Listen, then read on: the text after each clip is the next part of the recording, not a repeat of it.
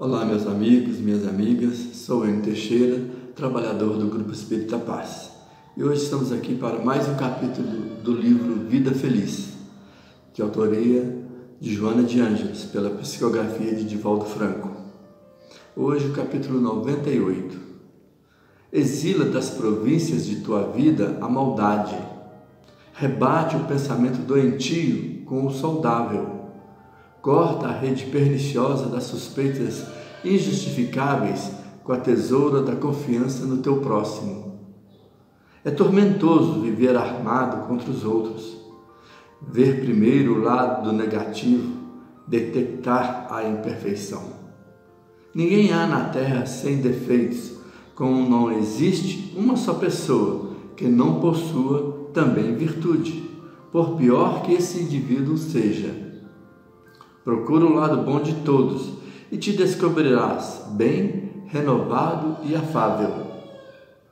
Nos dias de hoje, meus amigos, é muito comum o pessimismo bater em nossa mente, em nossa alma.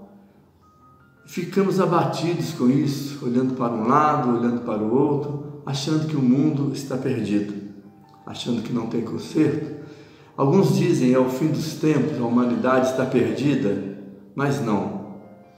Todos, todos nós temos os nossos, as nossas virtudes, temos as nossas dificuldades, temos as nossas lutas, os nossos erros, os nossos equívocos, mas também temos os nossos acertos. Assim, Joana de Anjos pede para que a gente retire de todos os pontos, todas as facetas da nossa vida, a maldade. Seja em relação ao próximo, seja em relação à administração pública, em relação às instituições, seja em relação a nós mesmos. Procuremos ver o lado bom das coisas. Há sempre o outro lado. Alguém já disse: quando tiver algum problema, procure ver o outro lado, a outra faceta desse, dessa questão, desse problema.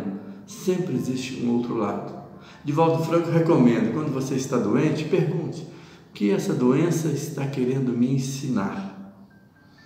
Sabemos que não é fácil, que é difícil, mas não é impossível. E só fazendo esforços conseguiremos grandes êxitos, grandes conquistas não são efetuadas sem esforço. Por osmose, absolutamente. Há que se fazer algum esforço, algum movimento em torno da melhoria íntima, em torno da melhoria social. Então, quando um pensamento doentio nos bate à mente, nos aflige a alma, procuremos rebatê-lo, afastá-lo, buscando alguma coisa boa, alguma coisa que nos alegre, alguma coisa que nos traz confiança. Uma boa leitura, uma boa música, uma boa caminhada, o cuidar de um jardim, arrumar, organizar a sua casa, o seu quarto, o seu escritório, o seu ambiente. São coisas que te movimentam, fazem a energia circular em você e você vai afastar esses pensamentos doentios Nada melhor que um bom trabalho para oxigenar o cérebro, para aliviar a alma. É tormentoso viver armado contra os outros, ver primeiro o lado negativo, detectar a imperfeição. Quando nós vivemos nesse, nesse tormento, que somos nós? Que alegria podemos esperar da vida se a gente só vê o lado sombrio de tudo. Vamos mudar o nosso foco. Vamos olhar para cada um dos nossos irmãos, daquelas pessoas com quem convivemos, como também filhos de Deus.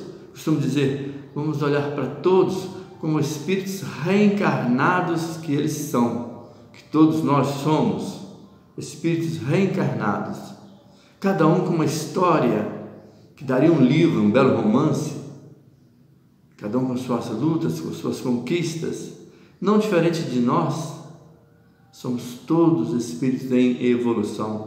Então não vamos viver nesse tormento, viver armado, achando que há maldade em tudo e em todos. Ninguém há na terra sem defeitos, como não existe uma só pessoa que não possua também virtudes.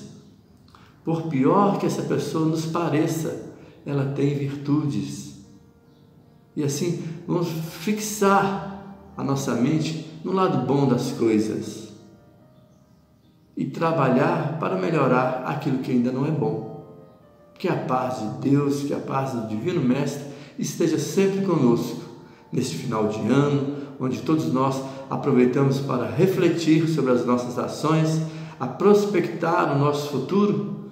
Vamos, na paz de Deus, na confiança em Jesus, seguir em frente. Que assim seja.